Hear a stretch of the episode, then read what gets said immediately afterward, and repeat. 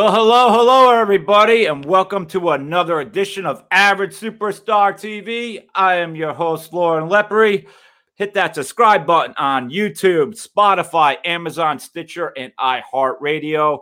And this week's show will definitely be quite entertaining. We are back in the music world, back in where my roots came from, uh, the Pennsylvania hardcore scene, uh, the 570 area. My guest this week has been in brown music a very long time. I would definitely put him as one of the founders of the Pennsylvania hardcore area in the, the 570 area. This guy's been in bands such as First Things First, Plank, Label the Trailer, Catfish Bullhead, Hostile Response, Fat Chance, FCK, and Big Wig. This is one of the biggest personalities I've ever met in my life. Um, this is the guy that popped my cherry and took me to my first New York hardcore show. With that, I'd like to welcome to the show Matt Gray.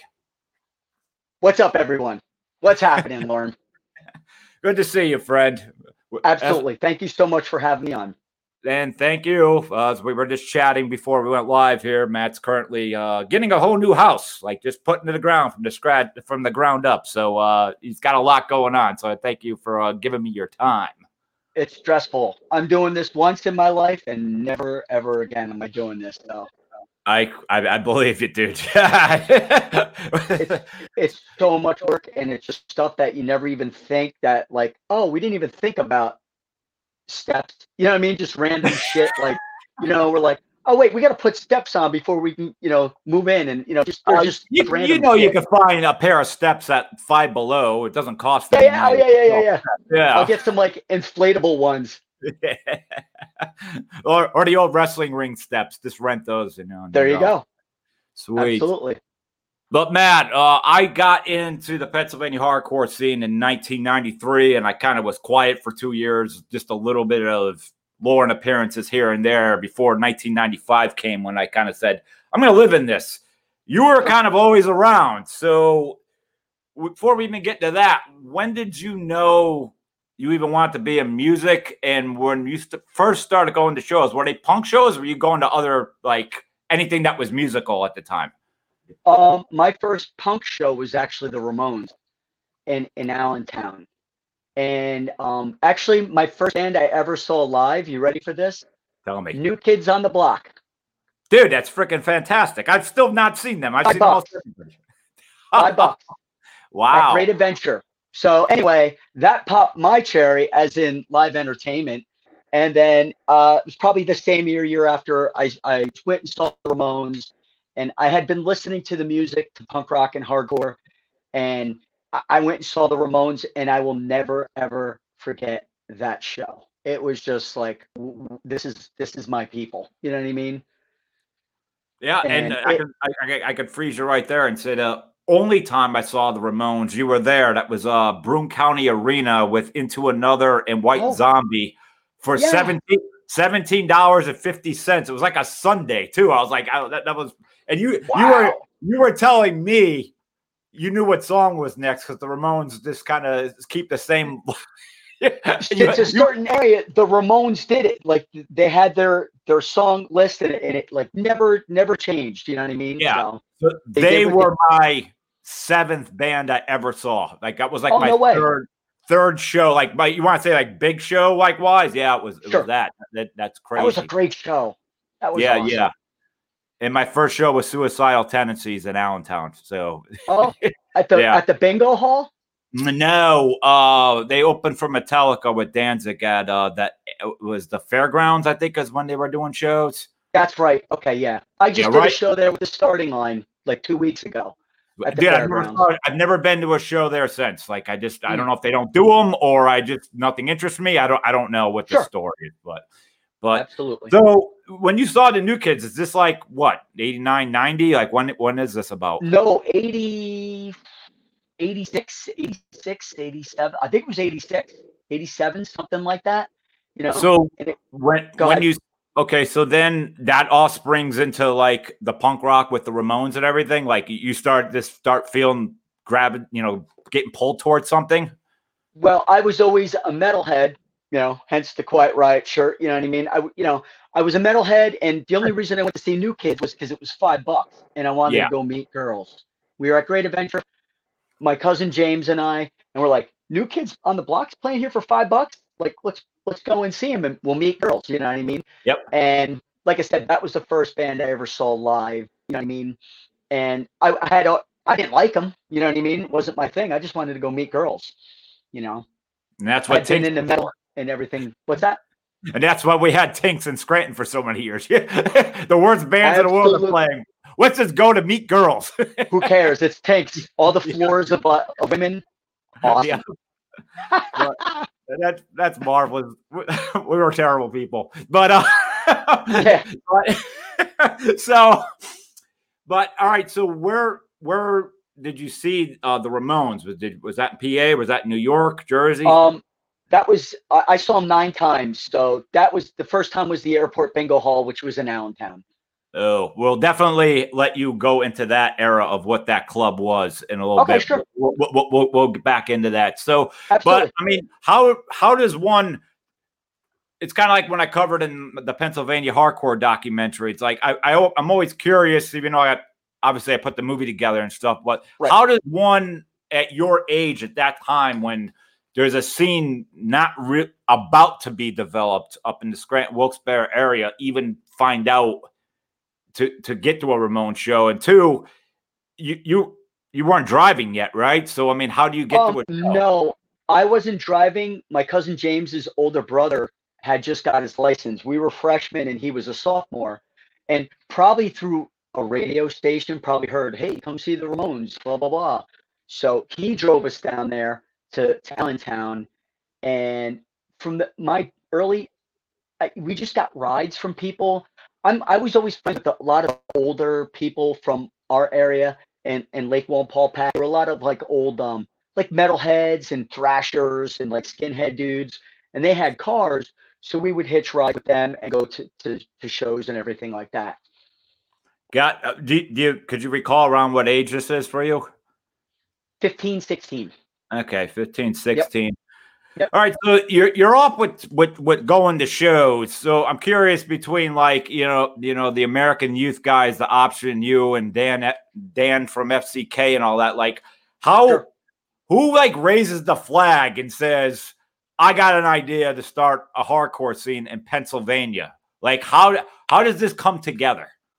Um, in my opinion, um, I, and I've I've said this before. Um, when it comes to CCs, I, I know I'm kind of fast forwarding here though Yeah, a little yeah. bit. To me, Dan Engvaldson from Fat Chance FCK Plank. I mean, he he was the first one that did shows there and everything like that. He was constantly in talks with Vince. Like I said, this is a conversation for down the line Yes, But- out by where I lived, um, like I said, we had the older metalheads, thrasher, skinheads, dude, skinhead dudes, and they didn't. Some of them didn't play instruments, so they're like, "Hey, these younger dudes, they they can." Well, we couldn't play for shit, but you know, these guys play drums, bass. You know, anybody can sing. You know what I mean? You know what I mean? Which I don't agree with anymore, but you know what I mean. Yeah. Um, and I think that the older people that you wouldn't see on the scene as much, they kind of took us in under their reins. Um, we didn't start anything, I don't think, because there was people before us. You know what I mean? Like, What, what was there a lot before you though? Because I'm like, like No, What, no. would you? Yeah, I was gonna say like, No. would you say? I mean, according to what at least what I put together my own movie, Sure, it yeah, seemed yeah. like it seemed like 1989 was kind of when there, there was a, a, a spark. booming. Yes. Yeah. And I, I definitely, I definitely agree with you. Um, yeah, because it was more just like local shows and stuff like that. There wasn't really anything of like our, you know, of our, of our, our shows and our places. Obviously, tanks, CCs, you know, home base, man of screen, all those, you know, they weren't really developed yet at No, that stage. far. You know what I mean? So, So- where where are you having shows and was it when when I got into the scene around 93 it would be like I- went to the underground in Wilkes-Barre Mhm. the factory. So Factory. that in that era, you had like you had hardcore bands, but you also might had a punk band, a death metal band. Hey, here's this hippie kind of group over here, and this rap hip hop sort of band. It was kind of like there's not enough of these genres Right. to make a show, so it's all come together and Absolutely. it gelled, and it Sure. and it gelled. But like that is that what's going on before my time, like Um, 89, 90? yeah, It's just You kind of anything to get people together. Yeah, it, and it that's exactly what it was too. Because you know what it was? It was local keg parties and stuff like that. You know what I mean? And like me and my friends from high school, you know, us being big Ramones fan, we knew like every Ramones song. So we would get up at like keg parties, and you know, they'd be they'd be playing like old time rock and roll. You know what I mean? Or like a Yeah. Doors tune. And we get on, we'd have shaven heads, you know what I mean, or you know, like mohawks and shit. And we get on, and you'd be like, what the hell is this shit? You know what I mean? And all the, all, you know, you know, if the if the metalheads weren't there, or the thrashers or the skinheads, you know, I mean, we just I go into this party, and you know what I mean. We'd raise hell. We'd get on their kit, you know, the, their instruments, and just play and have fun. You know what I mean? So I think that's what it was. Local parties and stuff like that, backyards, you know, shit like that. Yeah, because I, I could say, yeah, when you when I met you, you know, yeah, uh, I met you at I know the exact place I met you. I met you at a Kings uh, Keystone Junior College at the time. It, uh, Sure. it, it was um like new school and option and I can't remember the rest of the lineup. And I think VOD was supposed to play, but they didn't. Like I one of the many times VOD was scheduled and they didn't. But I, Absolutely. I, rem- I remember that's exactly where I met you. And then I remember like Honesdale had uh not just skating, but I wouldn't call that a hardcore show, but right. you know, Yeah. your, your- Yep. your band's playing. And one thing I always dug, wh- wh- I definitely latched on to you, dude. You know me, I was calling you every week. I still have your mother's phone number buried in my head and stuff. But it's still the same. Still. okay, I won't say it for on the air, but like I, you know, oh yeah, know. no, it's good. But Nobody, uh, yeah, yeah, but but still um, the same. well, the, the thing why I always went with you was there would be hardcore shows, strictly hardcore by the time I I, I came a staple, but you Sure. always knew. Well, it would be like you and FCK playing this place in Newfoundland or just this little. They, you always found you always knew what it was like. They weren't really shows, but a hardcore band was playing, and I just. I, I, I would I, I went every time. Either Right went on. to your house, jumped in with you, so I didn't have to worry about directions, or you gave me directions and I found it. You know. What what we did, my man. Absolutely. And for Yeah. anybody also who uh th- to tell you how this ridiculous this was, sometimes like Matt would tell me about a party, and I'd always say, "Well, like, can I just show up? Do I do I like?" ca- Like, is this, am I invited? Is this person gonna be like, "Who the hell are you?" and slam the door in face? It's like, dude, I'm not really invited. I'm like, Yeah, okay, let's go and see what happens.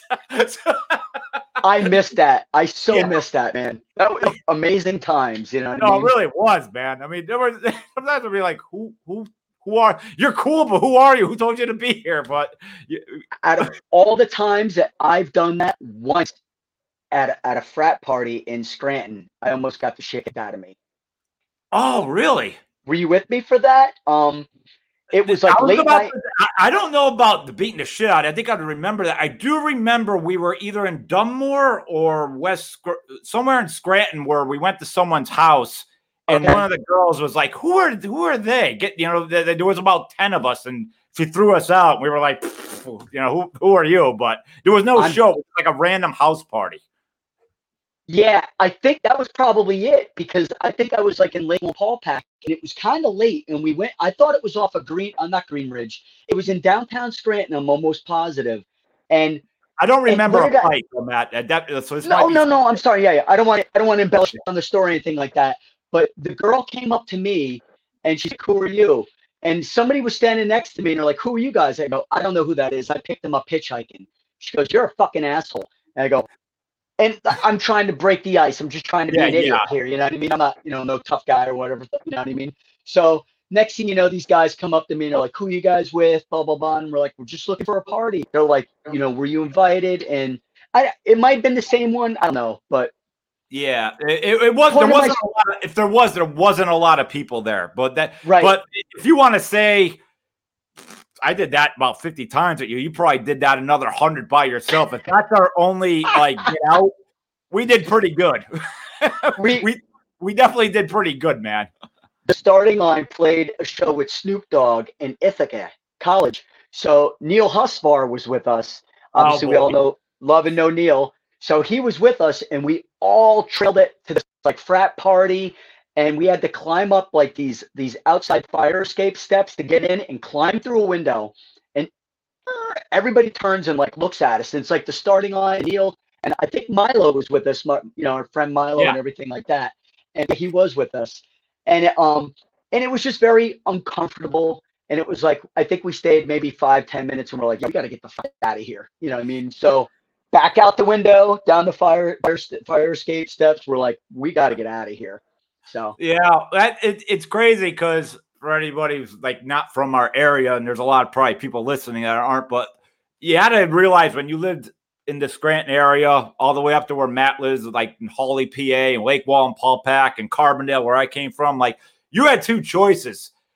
You either sat at home on your ass and watched movies, or you just got in your car and hoped for the best. Like, Yeah. You just made phone calls, and if there was just a spark of something to do, Yep. I mean, we did crazy. I remember, like even on weeknights. I don't know how far away your, your area is from Newfoundland, but remember, uh, who was that dude's house that we always had, you always had parties at with uh, Exit Six? Um, it was uh probably Walt Wilson, Walt or Pete Lynch from uh, Fat Chance. The yeah, yeah, but Chance, they had yeah. He had a um, he had a he had a stage in his backyard. stage in the backyard. Oh He had a God, stage can't I- Backyard, uh, right by where next uh, ex Nick X used to live. There used to be uh, Oh, it's got to be Walt Wilson because Walt lived right next to right next to Nick. like, okay. right, Yeah, right around. yeah. The, I don't remember him having a stage though. I'm trying to think. You You're- got me on this. Well. Catfish Bullhead played a million times there. Oh my God, I'm getting old. Okay. There was a little, So- yeah, you had a little late, little pond. it would have been Joe Greb's house. It was like a, a farmer. I know exactly what you're talking about. It was either Pete Lynch, um, the guys from Fat Chance. It would have been those Yeah, guys. yeah, it would have been their ha- house. Yes. Yep. That's where it would have been.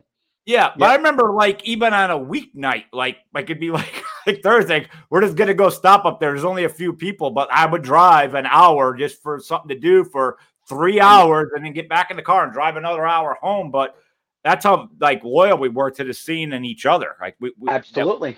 We had a good camaraderie, my man. Absolutely. Yeah, Without that was right by where Nick would throw the shows too, like the the, the th- two or three before it ended and all that. But Sure. that's that's uh that's the Scranton Wilkes-Barre legacy. You, might get a show or two out of a venue, and they'd see us throwing high kicks and all that, and they'd be like, they Yeah. thought we were all fighting each other, but we weren't. Absolutely. That's why I'm surprised the venues that we did have. I'm surprised they lasted that long, and just their the legacy behind them, and just they're iconic. You know what I mean? I mean, Yeah, and you you look at now like the whole world kind of caught up with like tattoos and like r- more rougher look, but sure. we were sporting that in the Scranton area in the '90s, and you got a lot of eyes on you. Yep. You know what I mean? We all did. The girls too. You know, they'd be like, "What's what that girl have? What's what's that girl got in her nose?" You know? to fall into a tackle box. yeah, yeah. right. So walking fishing lure. What's wrong with her? You know? yeah, it's crazy. But so, but we got a little ahead there. But um, it's got Yeah. curious. Like, so the the pancake house you had going. I mean, that was all Dan, right? uh, yeah, yeah, that would have been Dan doing uh the, the pancake house as well. And this is like the the night. I'm just kind of curious before like we crash into CC's and stuff, uh, obviously, because we could be there forever. But like, what Yeah, other um, what other places are you? Are you guys having played- shows at even to Uh, start? we actually had, believe it or not, like some weird shows at like Honesdale High School, um, Wallenpaupack High School. We did like I I don't know if it was a show, but there was it was like the talent show, Battle of the Bands thing, but it was live music entertainment. You know what I mean? Um, like I said, parties. Um, as far as venues, like I said, there really wasn't much. Um, White Mills Fire Hall, we had a couple shows there. And Tafton, Dan was doing some shows, but that was probably I think you would have been around for that. You would have been definitely around for um Tafton, PA. What the heck was the name of that place? Oh my god. Like Candiria played there, No Redeeming Social Value played there. Uh, Oh, played there. okay. That yeah, Breakers. remember that. Breakers. Yeah. And I Breakers. final my band even Final Stand played that one. I think it was the last one they ever had there too. Yeah. That's right. Yep. I- I have a flyer for that actually too. And I still got those cool photos of us of Candir with Candiria no redeeming. So that was that was a, those were fun nights, my friend. Awesome. Yeah. Yeah. And Guardrail cool. played that show. So That- cool. Yeah. but- Oh man, crazy freaking times. But so before, but then you then I guess we got the underground and Wilkes-Barre, the first show I was at. My, my, was that like kind of I guess in a way like the first club beside me- outside of maybe outside memory- of the roller rink in, in Nanticoke? Would you say like club wise that, that they were kind of the first? The factory, right? Yeah. Yeah. From my memory, I would say yes, definitely. I would say, um, uh, what was that? Nanticoke Skate? Wasn't there like a skate place? Skaterama was it? I think it was. Skaterama, something like that, that was there. But I think I was maybe two. I, I'm sure first things first. I know we played there, but um, there might have been that I went maybe two shows that I went there. You know what I mean? So that was Yeah, more of Neil, Steve, you know, the guys from Option, Style, Lambert. were- Yeah, Lambert, Mike you know what I mean? Yeah, yeah. But yeah, as far as like I said, from my memory, yeah, before that, like would be the factory, from what I remember, just kind of as a venue. You know? Yeah. Okay. And and yeah. So when I showed up in '93, I remember like Jeff Dixon and uh, Mike Chance, Jay Hudak, that guys from Option, and then I remember from '93 to '94, I may have hit ten shows because. I did. I, I didn't. You know, I'm this kid working at a donut shop, making three dollars an hour under the table. It took me a while to get a car. So Sure. '95, when I jumped in full time, I remember their faces, and that's where I met you and the Right. chain reaction. You know, and I, I never left.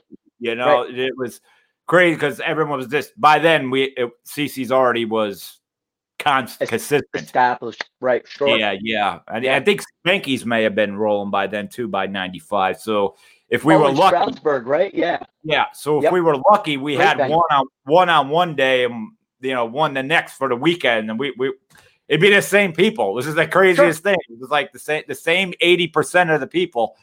Absolutely. At every show.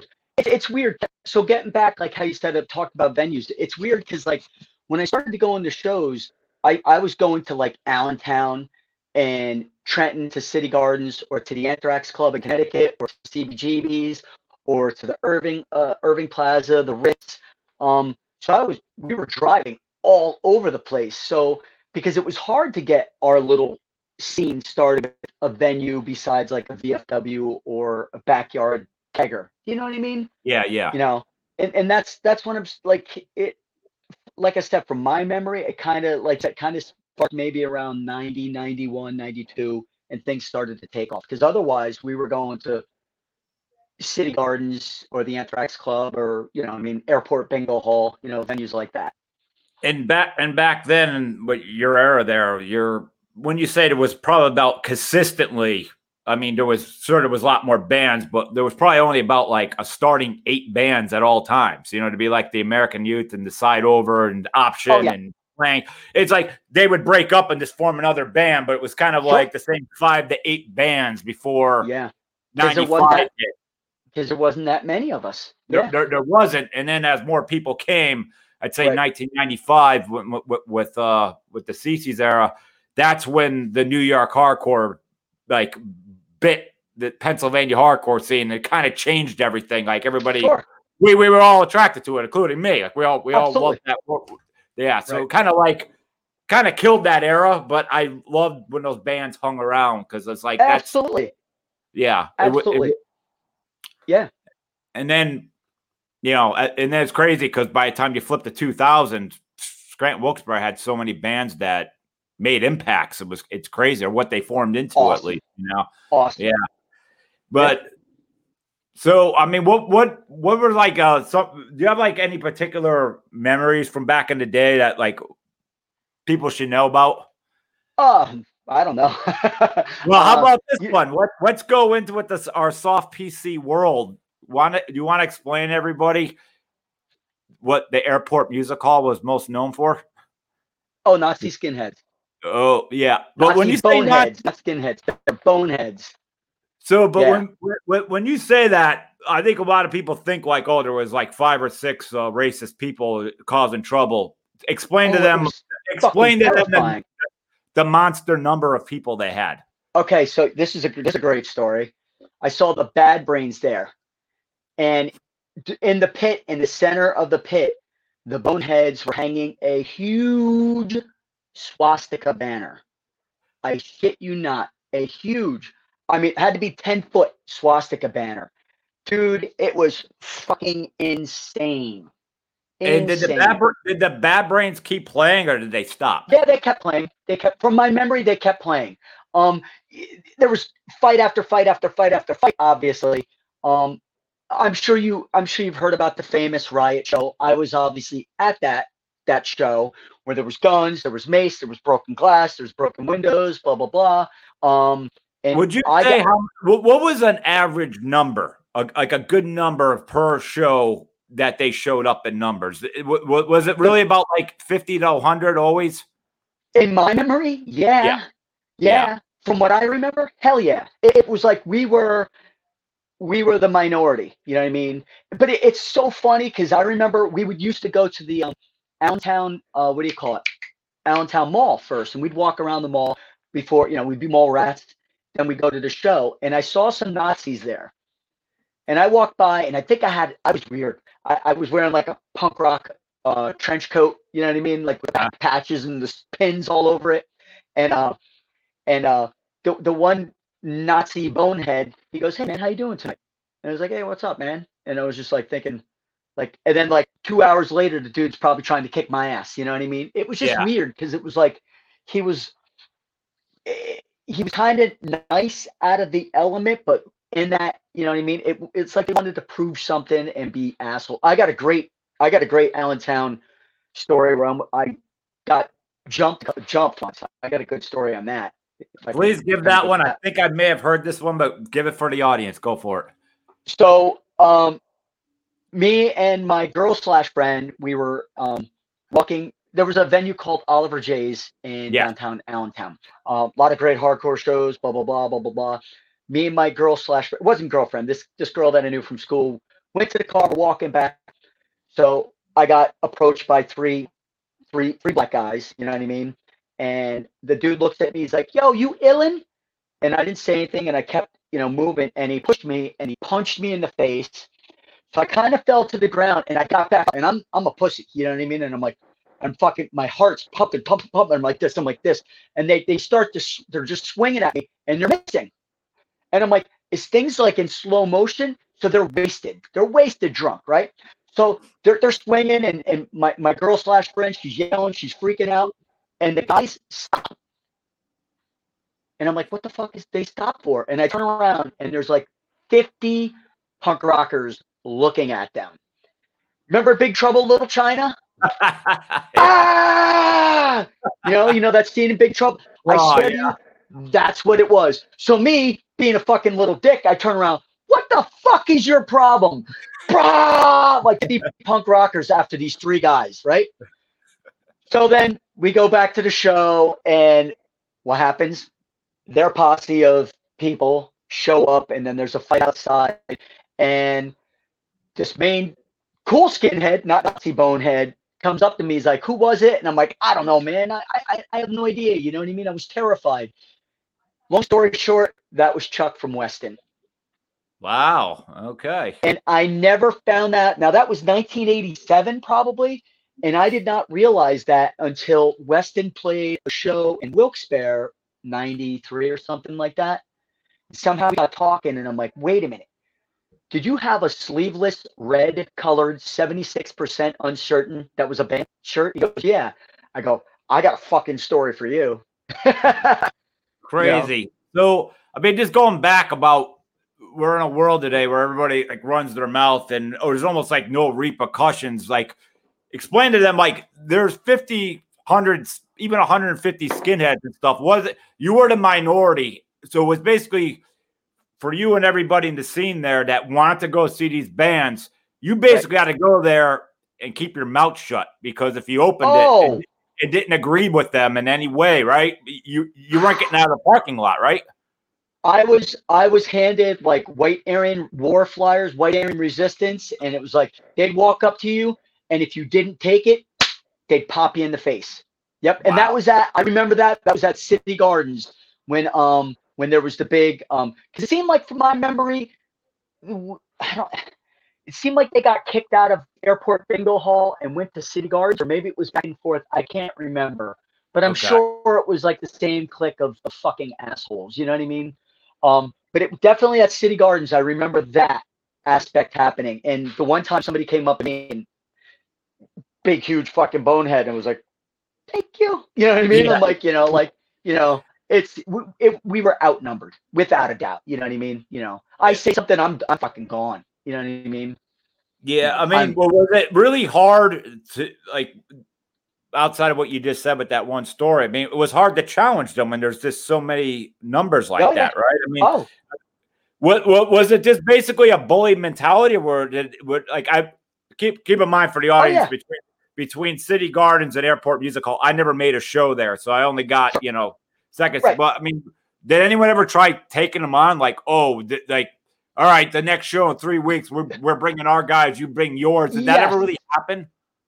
but yes, it did. But you have to remember, I mean, Loren, I was 15, 16 year old years old, Yeah. a country boy.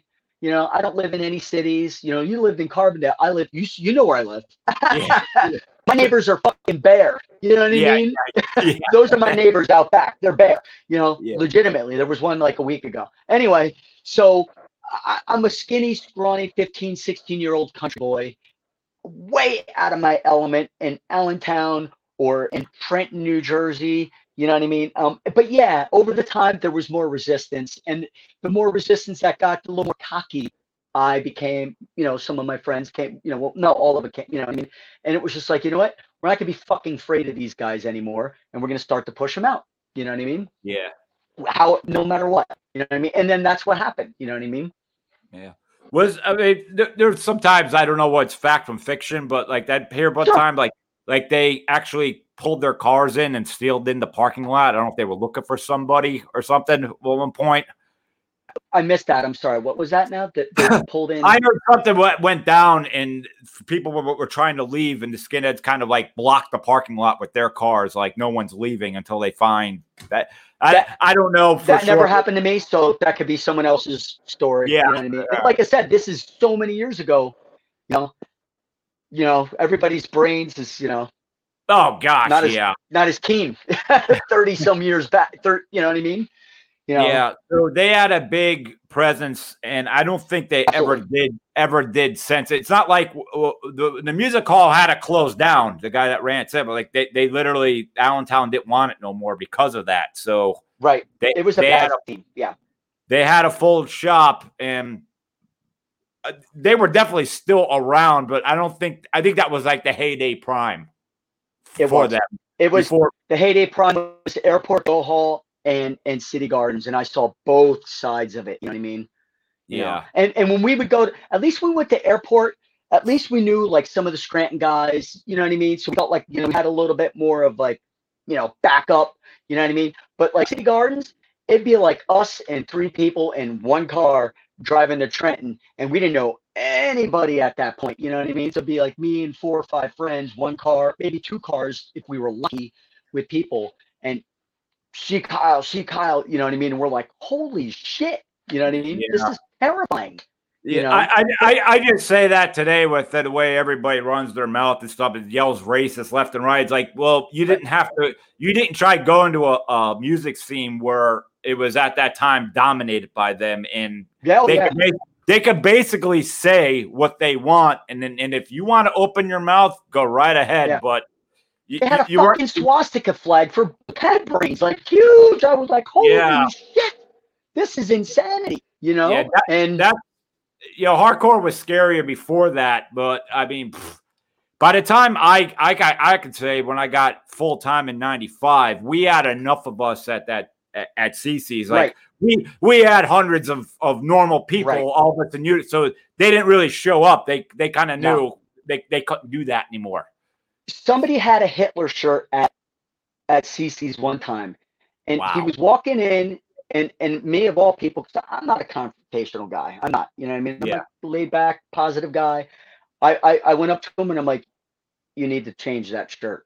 What do you mean? I'm like, you need to turn that shirt inside out. You walk in here, you're gonna get fucked. And that's what I said. And he turned it inside out. Wow. don't remember who it was. Don't remember. It was like a Hitler shirt or something. It was fucked up. like a Millie Wow. Moore or something. It was really just fucking flat out racist and like ignorant. You know what I mean? I don't Yeah. remember. Big big guy. I just remember he was a kind of a dude. I was like, you need to turn that shirt inside You out. You basically, in a way, you showed him mercy. You could have just let that guy walk into a nightmare. Yeah, you- but you know, yeah. I mean, I'm a nice Yeah. guy. You know that. I, I know. Yeah, you, you weren't. You were definitely one who didn't like fights. You you were more of the No. keep everything upbeat, not not disturb Yeah. the hurt. Yeah, because the fights that happened in our era, you know, it was that was just a big dick contest. There was nothing we ever had to worry about as far as Right. race. You know, Absolutely. Yeah. No. No. so it's crazy. So you uh and I can honestly say to you, dude, um, my entire era of listening to music, period, the three bands I've seen most in my life is definitely Crutch, RSB, and without a doubt, Catfish Bullhead is probably the most number one band I've ever seen, probably about a hundred times. oh, that's cool. Wow. Thank you. It- it's, it's great. Well, you get the you get the extra bonus points because of all those like side parties you'd play. There you go. You know, in the house parties, that because like the, that's not a real show. You're, you Yeah. were just playing just because why not? So much fun. Because the girls. Yeah, that's right. I mean, you know, you're in a band? Hell yeah, I'm in a band. So you, uh, dude. So I leave the Scranton Wilkes-Barre area for uh, Philadelphia in Sure. August of '99. When did you start breaking, like trying to make a living and helping other, wh- whether it was being in a band or a drum tech? Like, where does that Um, start with you? And I joined the band Big Bigwig from New Jersey in 1996. And I remember I was playing in a band called The Fakes, very short lived band, like six months. And um, we were playing at Spanky's in Stroudsburg. And the singer of, of Bigwig came to see me play. And he's like, he's like, hey, he's like, um, we're looking for a drummer. He's like, you want to go on tour? I go, yeah. He goes, okay. And I'm like, you don't even know if I'm a good drummer. He's like, well, I'm here to see you. I heard good things about you. So I played, get off stage. He's like, here's my number, give me a call. And with that, I joined the band Bigwig. And that was 1996. And we toured constantly. Loren, I, in my seven years of being in Bigwig, did over 625 shows wow, in seven years. We I played remember- constantly.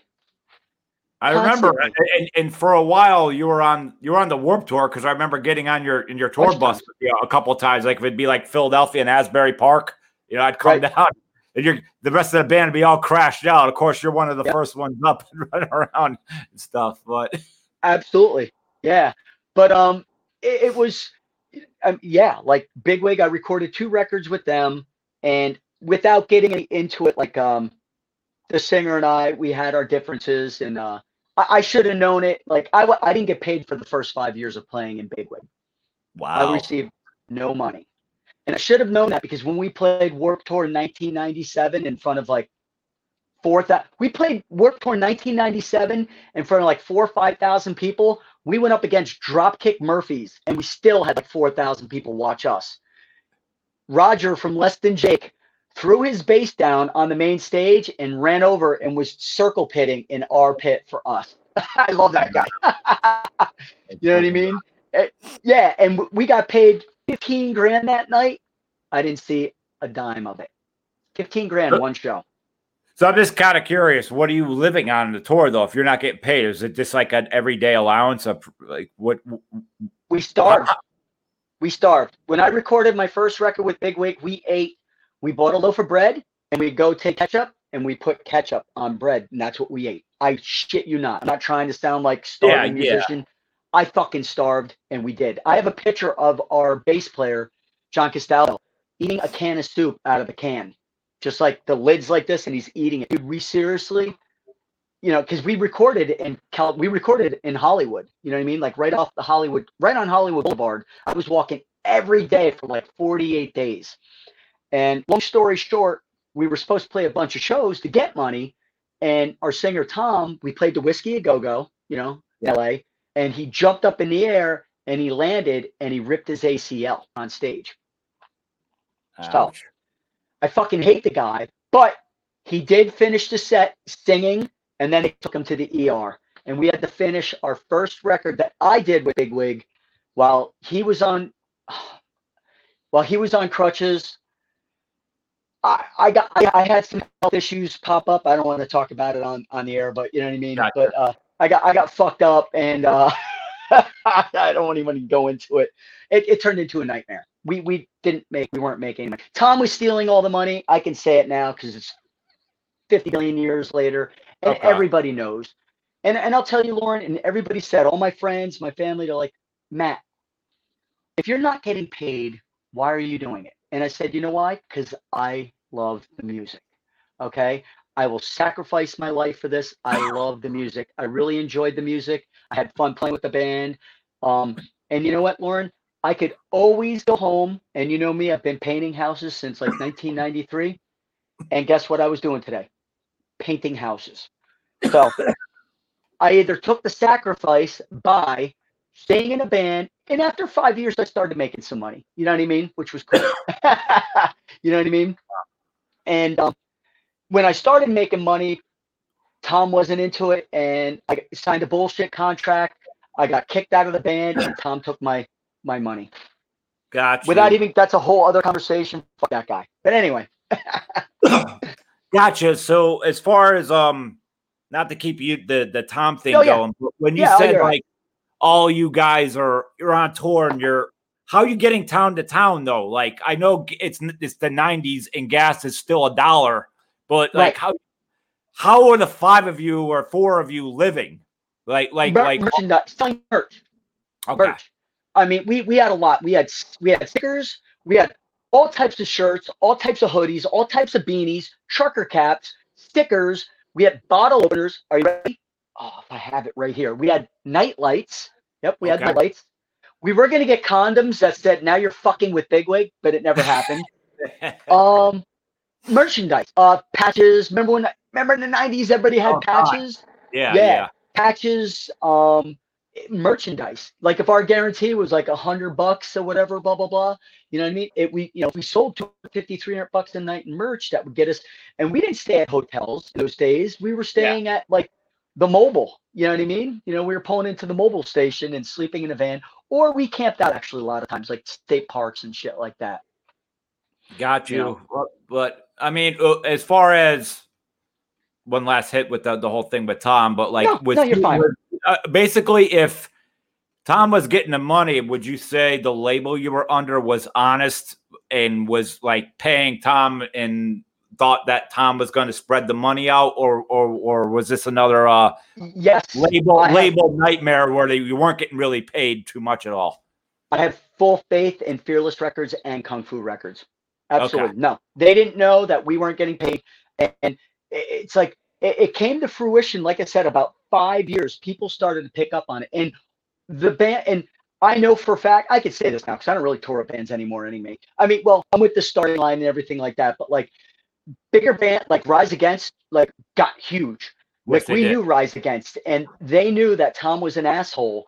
And and I, in my my personal opinion, we did not go on tour with certain bands because Tom was known for being a dick, not paying his band members, and being very difficult to work with.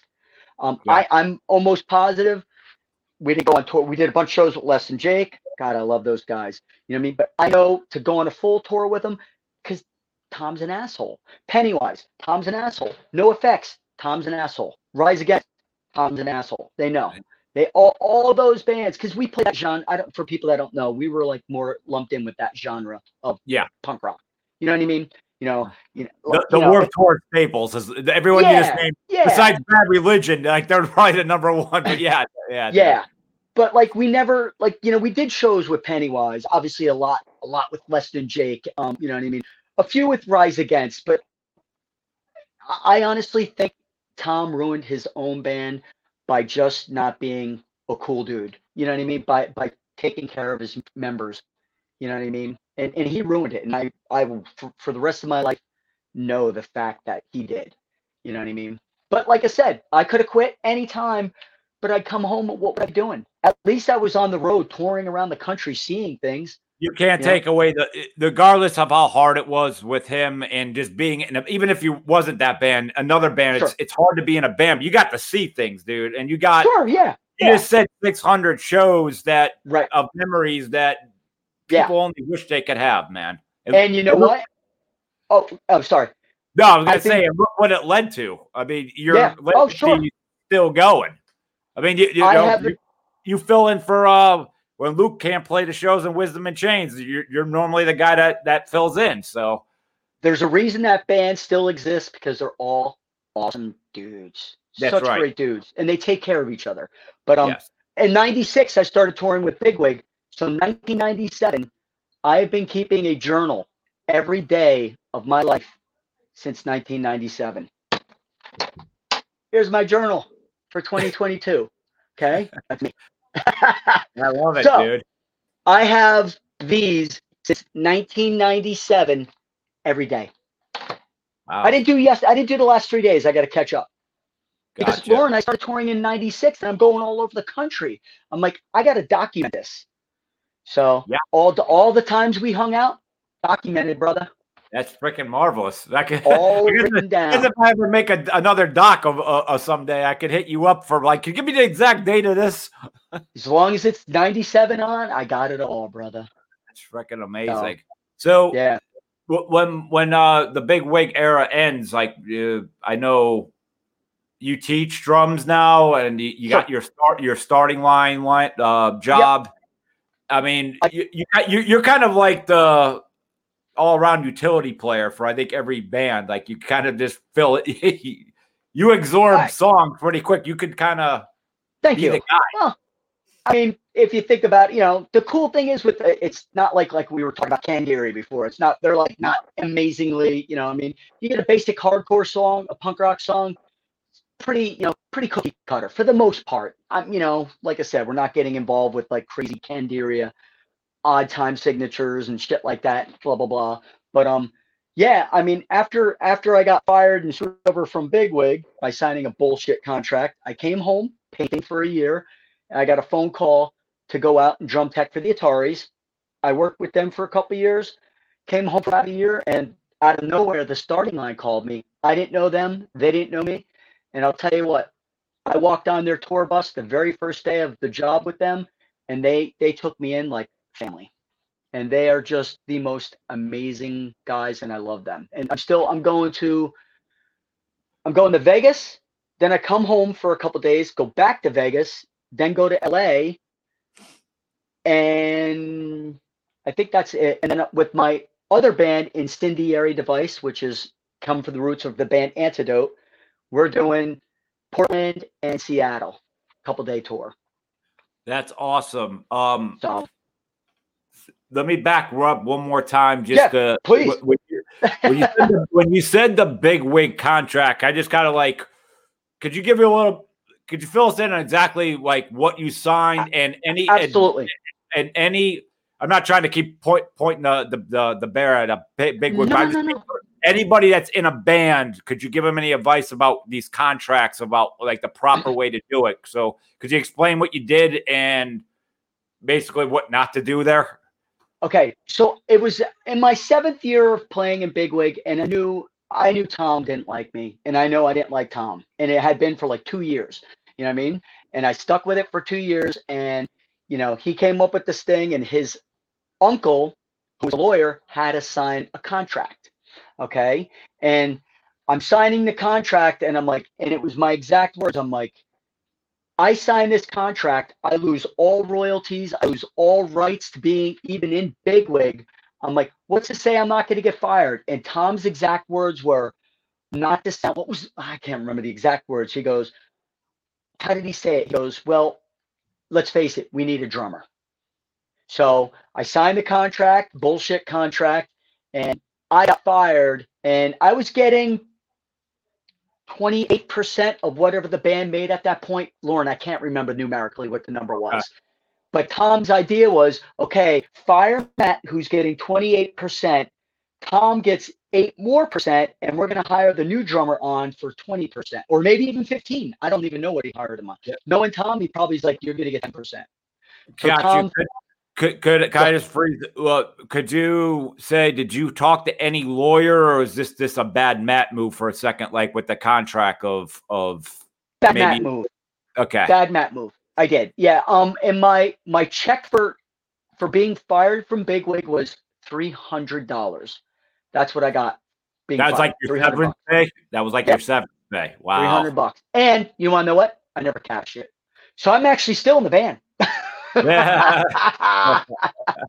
well, I did go. I did. I did go talk. Let's face it. I'm a drum teacher. I'm a painter. I'm not a fucking lawyer. You know what I mean? Yeah. I don't know any of that shit. Like I put all my faith in Fearless Records. They're, they're cool. Kung yeah. Fu Records. Joe Escalante from from Kung Fu. I, I love the guy. I mean, Bob from Fearless, amazing guy. It's it's it's a business, and I get it. They weren't yeah. fucking me over. Tom was fucking me over. They had no idea, and, and they had no idea for years. Like, what do you mean you're not getting paid? You you don't make any money? You made five thousand dollars playing that show in California last night. You didn't get anything, you know? Yeah. Yeah. I got I got fucked, man. I I really I really did get fucked.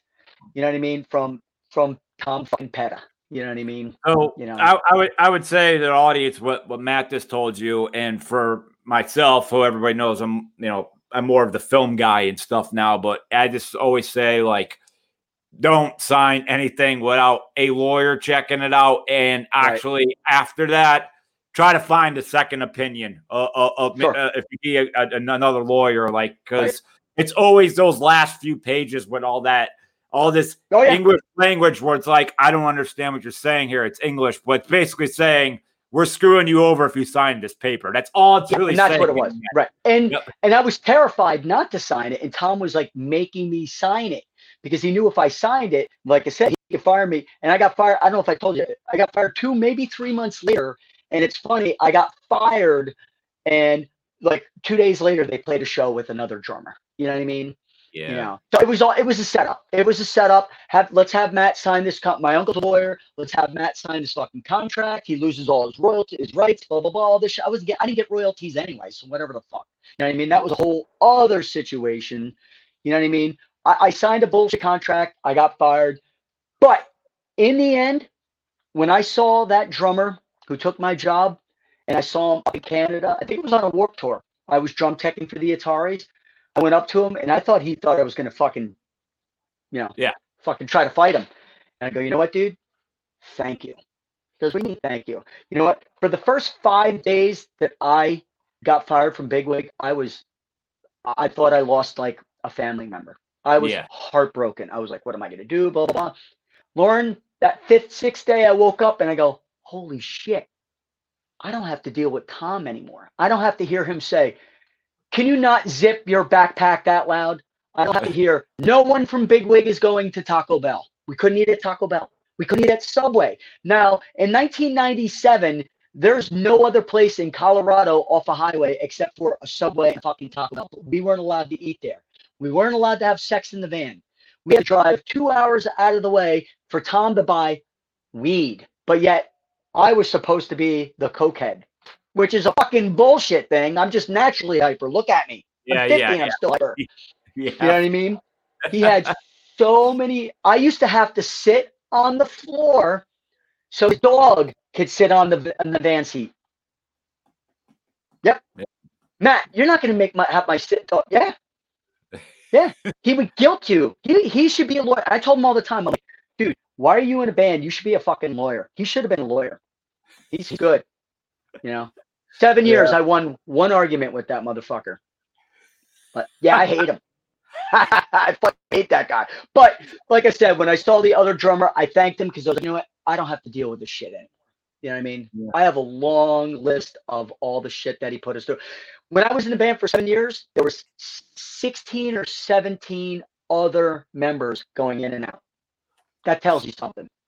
Yeah, without a doubt. And you could honestly, you, you, could also look at though, as much as that was bad, you you played 600 shows, and yeah. it led you to so many other right. things. Absolutely, yeah. Re- regardless, it paved, it paved the way, right? And you know, I'm glad because I went to like Australia, New Zealand, Ireland, all over Europe, US, Canada with the Ataris. And it was it was great. Like it was great to come home and then Tom walked on our tour bus. so I was like, "What's up, Tom Petta? Welcome to my tour bus, motherfucker." I didn't say that. I kept it cool, but I was like, I was the cocky one. I was like, "I got a tour bus. You still touring in a va- in a van, motherfucker?"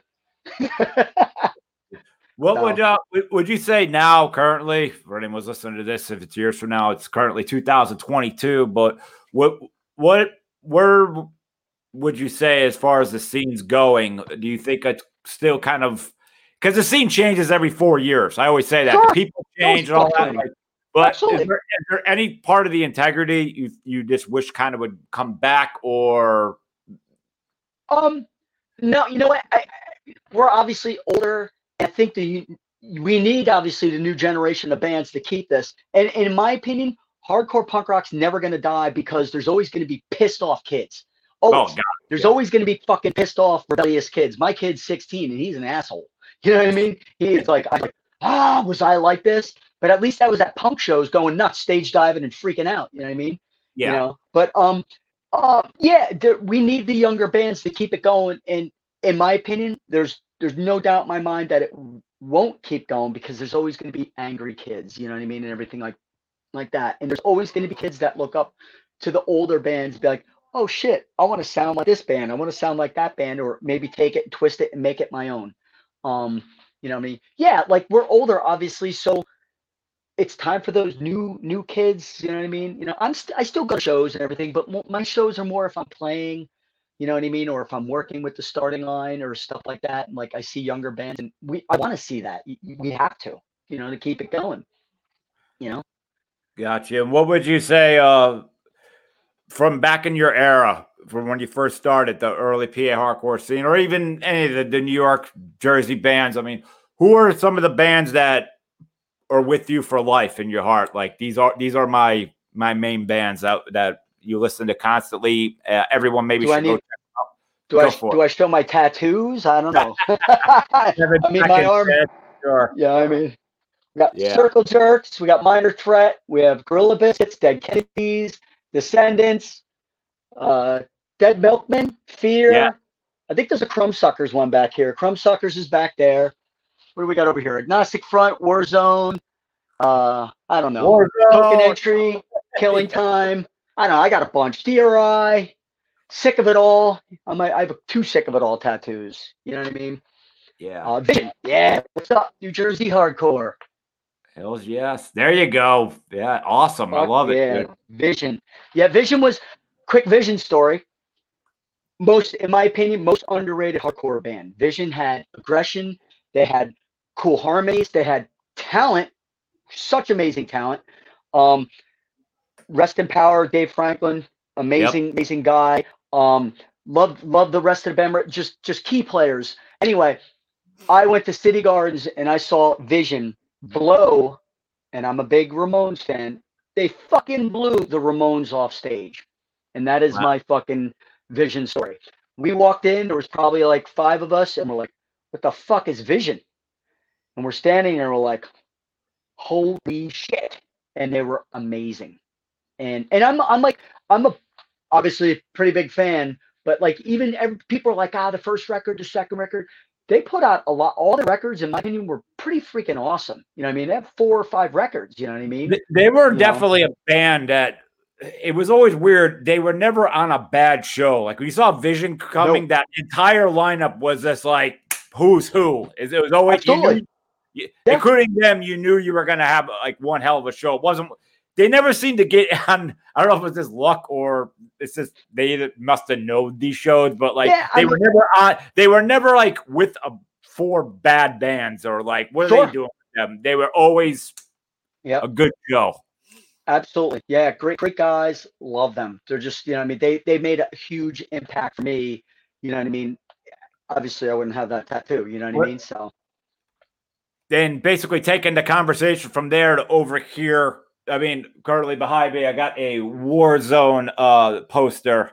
Do Fuck you yeah. do you have any any stories about Raybeez or what Warzone meant to the hardcore scene? Because I will say Warzone for me was a very important band, but I do believe Raybeez died. I think Right. it was 96 or 97.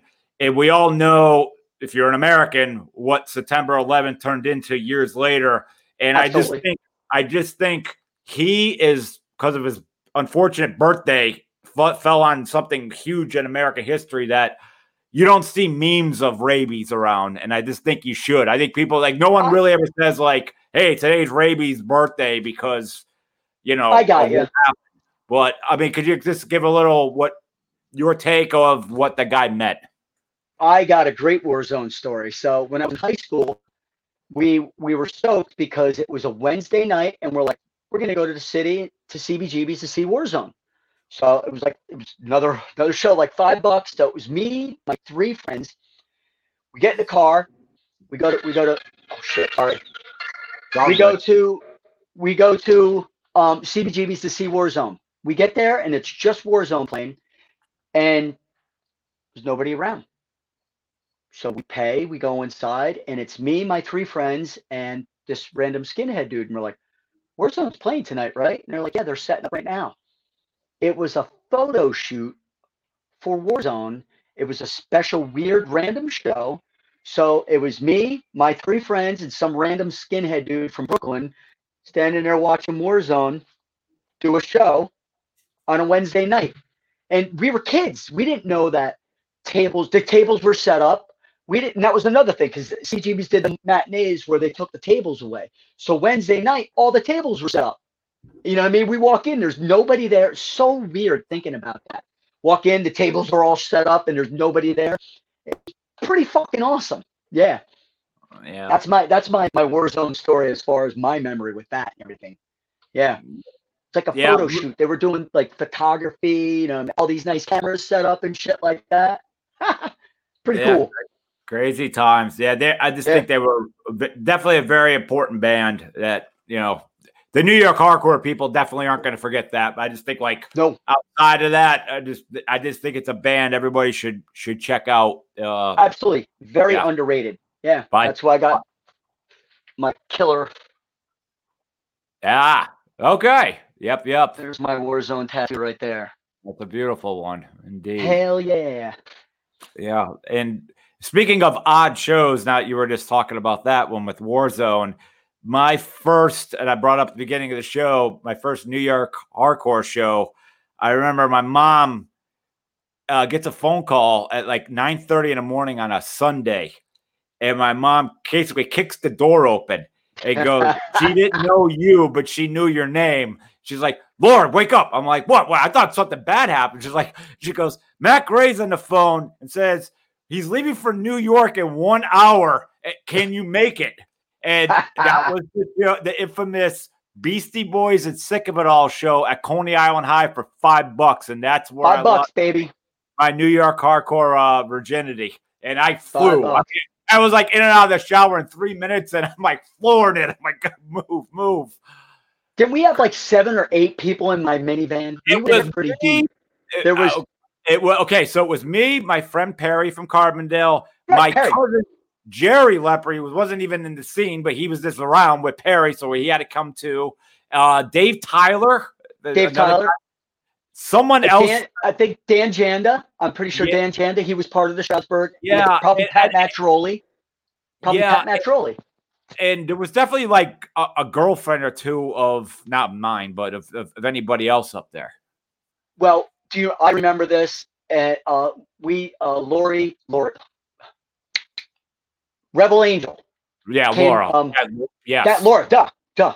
Yeah, she came home with us because she yeah. randomly in the city, and I think she was walking by. She's like, "What are you guys doing?" We're like, well, "You remember what? You remember what Beastie Boys was called? They were called Quasar, and Sick of It All was called Alleyway Crew." Yes. You know I mean?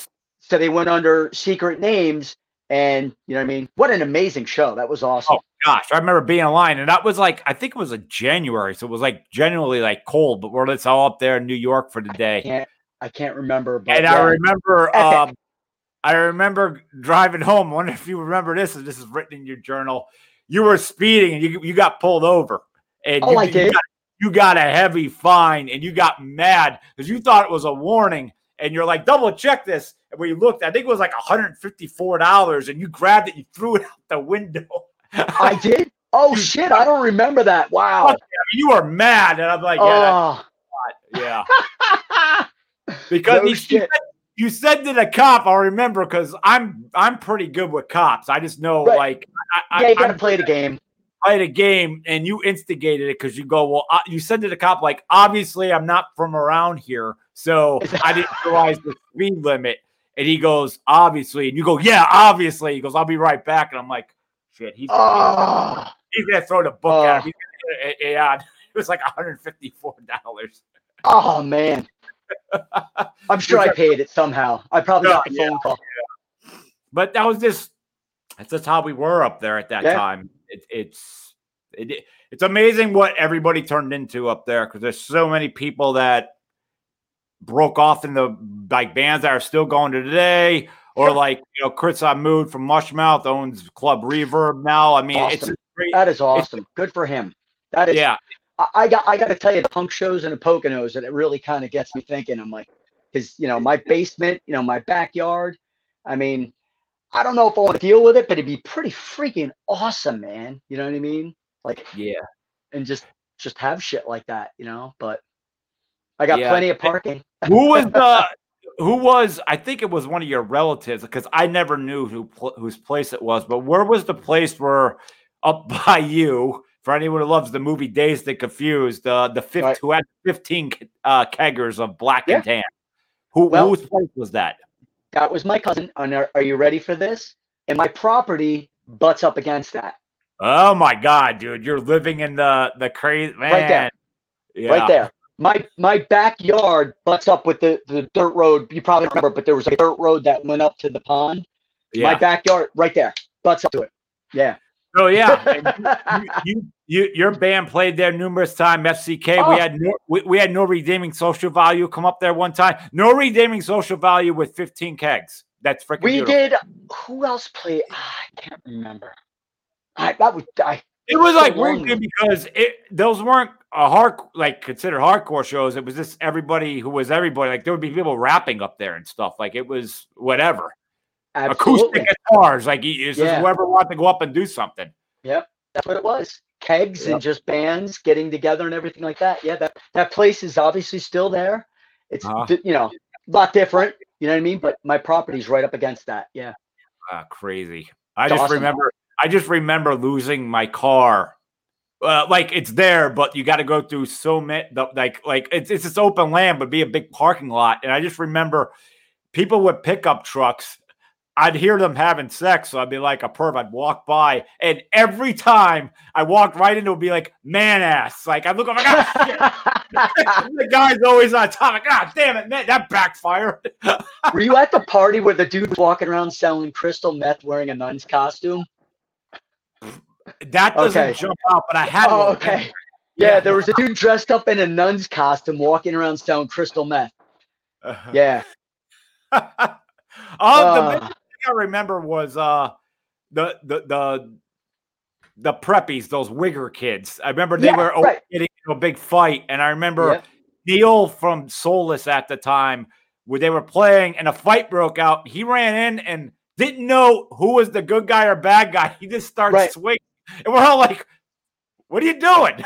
oh man, I remember that. It like, what- sucks because most of them were my relatives. You know what I mean? Yeah. So you know yeah. they they all still are. You know what I mean? It's like yeah, it's it's funny because my cousin that that owns that like probably about 10, 15 years ago, he's like, hey, do you have any connection with Life of Agony? He's like, I'd like to get him up here and play at the pond.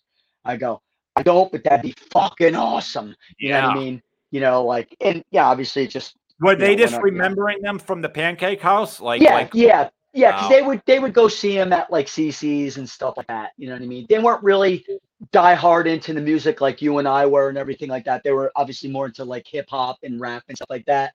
But um, they they obviously took a liking to to Life of Agony, and it was like, hey, I don't really have any connections. And at this point, it was like 15 years ago. It was like, all I'm thinking is like, do you really want to put your property? You know what I mean? It's we're we're different. now, you know yeah, I and mean? it- it's also you got insurance problems now. Like it, it- Right. you had them then, but like it's more of a, a big thing now. If someone gets hurt there, a different world. Yeah, Different, yeah, total different world. I mean, you know, 25 years ago at least, you know what I mean? So And w- one of the things I remember, like this is back when like me and Perry were attached to the, the to the hip.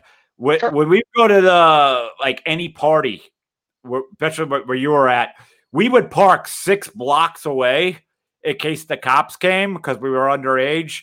That we could run through everybody's yard to get to the car because all the cop wanted to do was get the the bunch. Like they're not worried about a few stragglers. We were No, we were really smart. And I remember where, where you're the, what we're talking about with the pond. I remember the cops showed up, and I don't know who was at the gate, but they're like, "This is private property. You can't come on here." Oh no, she, probably my cousin. Yeah. During the party, and the cops like, "We know there's underage drinking. Like it's it." Oh, they're like, "You can't come on here without." And and they, they held them. But remember, from a distance, we saw the blue and and the red, and I remember Sure. like.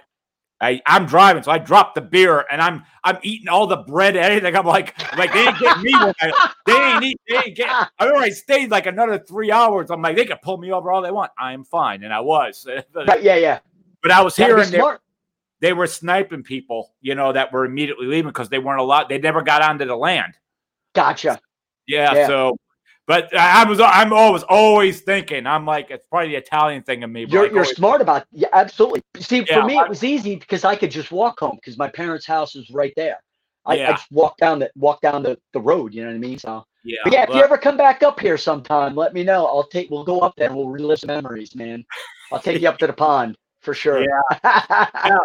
it, I always tell people because I'm down, you know, down here in Philly area now, but like, Sure. it- I always tell them, you had no idea. They say, Oh my God, how'd you live up there? I'm like, I didn't even live in Scranton. I lived 16 miles past Scranton. You were another 20, 25 miles past me.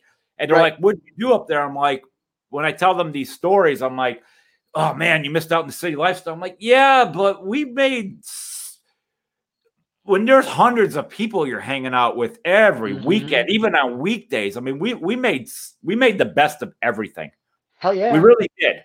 Even if it was yeah. just like a band at Proof Rocks in Scranton, like like Yep. Forgot like about Proof Rocks. played there all Yeah. the time. The Down Train Proof played Rocks. there Total. Yeah. all the time. Yeah, Yep. but it it was crazy how we just would figure something out. You know, you definitely had those blown weekends where no one did anything. You're like, damn it, I got to get out of here. But for Sure. the most part, we That's made why we'd always be trying to find parties or something like that. If there was no punk rock shows, like where's the keg party? You know, Yep. that's that's what that was my goal: punk rock show or a keg party. You know. Yep. Because I didn't want to sit home on a Friday and Saturday or watch Saturday Night Live. Fuck Saturday Night Live. I don't want to sit home then. I'm like, Yeah. I'm 25. You know, I personally think I got to live a longer youthful life than most people. You know what I mean? I got, I, I was very blessed. I got to go on tour. I still am touring for a little bit. I mean, if you think about it, most people 18, they're they're like, okay, I'm 18. I'm gonna get married when I'm 25, have 2.5 children. You know what I mean? Blah blah blah. I'm gonna go to college, get my career. You know, do I have a career? No. You know what I mean? But do I like where I'm at? Sure. Yeah, I love teaching drum lessons. It's freaking Well- awesome. I just did three online drum lessons an hour ago before we started this. and you just said something cool about staying young, like keeping young. Number one, everybody who's usually married with children, they they have that look on their face, like you know, like Right. that's all. all their glory years now are either talking about their children or talking Right. about when they're past with their buddies and stuff. Sure. And this, not just hardcore and punk, but music in general, keeps you young Absolutely. and, and Absolutely. it shows. And I'm a guy. I everybody knows I'm in film, and I do. All, I wear a lot of hats, and even doing podcasts now, obviously. But Sure. it- guys, I mean, I will never give up music. Hey, but it's what we love. yeah, compared to you know 1996 here with Warzone, which is eighteen dollars on September 14th at CC's with anybody listening from our area. We had Manhole, Feeble, Strong Intention, Living Proof, and Bomb Threat. That's that's the show there. This is 1996. This is uh, CC's poster. So badass. It's it's That's so laminated. cool. Oh, is it really? Oh, that's cool. Yeah. Like I was Yeah. saying before, I don't I don't know if I was at that show because I was touring in '96, so I don't know. If, but And uh, if What- anyone's looking over here to this Bloodlet poster, the, the date's on it right there. That's April 14th, 1996 at uh, Music. So it's Damnation AD with 25 to life, Bloodlet. Dead Guy, Four by Four Big Block, and November's Fire, who I don't remember. I don't remember. I was at that show. Yep, Word. I totally remember that show. Yep. And at the bottom it says, "Remember, no tough guy shit." Yeah, I don't think that happened. Dude, I saw Man of War at CC's for I think it was ten bucks. I definitely did not see that show. I, I remember hearing about it all the time, though. Man of War, and I'm I'm pretty sure it was ten dollars. And I'm a huge, huge. I'm surprised I don't have a Man of War tattoo. I'm a huge Man of War fan. It, I don't know. It, it needs to keep growing. It needs to keep going. New bands need to keep happening. More girls in the scene, not because of you know blah blah blah, but like it'd be cool to have girl bands doing it. I know that you know that. You know what I oh mean? Oh my god! Is there, is there a reason? Is unless there's one out there I don't know about. Why is there not an all-girl hardcore band, like at all? I'm sure there is. Forgive my ignorance on this. I, I, it's it's funny because it sucks. I'm like kind of. I've actually, as far as new music, I've actually been going back in time to like listen to bands that I, I missed out on from Yes. the 80s and Do the all the 90s and stuff like that. I, I'm actually going because I like the recordings back then. Blah blah blah. Some of the stuff that comes out now, it's a little too polished. Even the band that I'm in, Incendiary Device, we just recorded and and I can say this, I'm a little nervous it's going to be too polished and clean. You know what I mean? And not as edgy and raw.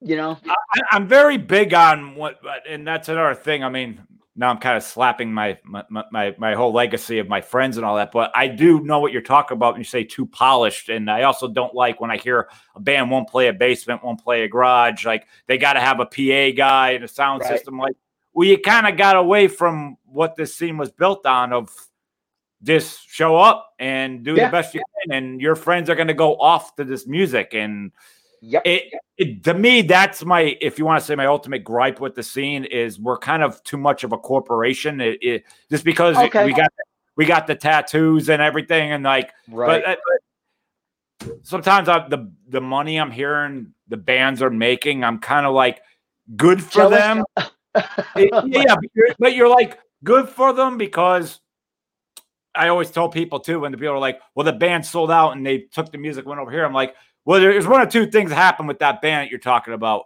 They're 25 and living home with their mom. They don't want to do that. The scene's not paying for them, so they got to reach out to more people. So which one do you want? You know, Exactly. but there's also that like, wow, this hardcore band makes uh, eight thousand to ten thousand a show. Cool slash Holy shit. Wow. doesn't that it doesn't that just Eight thou- seem like it's it's not underground anymore? You know, you're like, Oh no, of course not. Oh no, I agree. Yeah. No, Yeah. I, I totally agree with you on that. Absolutely. You know what I mean? But that's what's cool about if you have the younger younger bands come up to like like I said, keep the torch going and everything. And those younger younger bands, I'm sure well, maybe not what's today, Wednesday? Yeah. Maybe not today, but this weekend there's some underground hardcore punk band.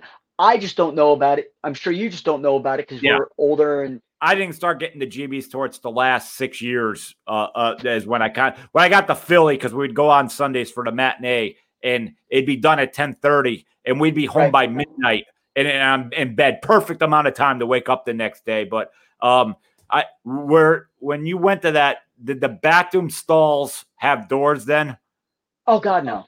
Yeah, No. because uh, if you had to drop a deuce at CBGB's, everybody watched. Oh yeah. Oh yeah, yeah. No. I mean, I thought that was from like the '70s that it never even had doors. Yeah, I Yeah. mean, I, I'm not that old. But I wasn't there then. My- you, I you, just you start- could piss it. You'd piss in there, no problem. We're guys. We'll pee anywhere, but like you weren't taking a deuce. But that that would have been. You would have had thirty people watching you at all oh, times. at Oh, fuck Jesus. that. It- Thankfully, was I fun. did never had to there, so which is cool. Yeah. I always said when I went to New York from our area, like I'd watch what I ate because you didn't want to be looking for a bathroom to do that in New York. You didn't want to do that. no. Yeah, you, Nope, you hardly ate that day. It's a lot cleaner now. Now it's not as bad though as 25 years ago. Oh, I Oh, mean, yeah, dude, that- I started going to New York City like 87. And I mean, it was fucking insane. I remember when Times Square was like strip clubs and, and porn shop. I remember that. You know what I mean? and it was taxi driver. Yeah, exactly. Yeah. Yeah, crazy. All right. Well, Matt, uh, thank you so much for uh, coming on and uh, telling this honor. awesome, this awesome audience our crazy youth because it all definitely happened. And uh, Without a doubt. I'm Yes. sorry if I talk too much. This is great. You know, we never There's no such thing as talking too much. I knew you'd be an entertaining guest. As Awesome. far as uh, I know, you, you do drum lessons, all that. Anything you want to plug, how to get a hold of you, or anything you got coming up? The floor is yours. Um, yeah, like I said, I'm I'm doing so the newer band that I'm in is called Incendiary Device, and we just recorded and it should be out next. We're actually trying to do um on Bridge Nine with Chris Wrenn. We're trying to do it on Bridge Nine, and like I'm just a drum tech for the band called The Starting Line. Most it's not hardcore, you know what I mean, but they're just the most amazing. I love those guys. They they took me in, and they know I'm like you know dirty punk rock guy. You know what I mean? I love them. They're great, and um you know, painting houses, teaching drum. I have like 40 some drum students that I teach. And if someone wanted to check out like your work or get a hold of, want to improve being a drummer, is there a way to get a uh, hold of you? Yeah, I mean, I'm I'm kind of old and late. I don't really do. It's, I, I'm lame. I'm sorry. I'm 50. um, Yeah. you know what I mean. I, I'm on Instagram. Never. I mean, you know what I mean. Just Matt Gray Facebook, and I know that's I sound like the old guy, but I really don't plug myself too much, Loren. I, I Okay. honestly don't. Like, you know what I mean. You you know, I just don't. It's just I'm lame. I don't know. Easy enough. You, you're 50. You can be lame all you want. You did enough. Yeah, you you definitely have a uh, dude. You're you could take that diary and make turn that into a movie, dude. There's there's definitely uh some Nobody good wants to see my diary. Nobody wants to see my movie. Sweet. Well, Matt, I thank you uh so much for being a part of Average Superstar TV. right on. And- Much love to you. Thank you for what you do. This is awesome, man. You keep it going, brother. Thanks. And you could definitely check out Matt and uh, my movie, the Pennsylvania Hardcore documentary, which is free on Tubi. You can watch that at any time. And I also thank this audience for taking the time once again, stopping by. I drop a new show every Monday. Please hit that subscribe button on YouTube, Spotify, Amazon, Stitcher, and iHeartRadio. And with that, I will say, see you next week. The party is over.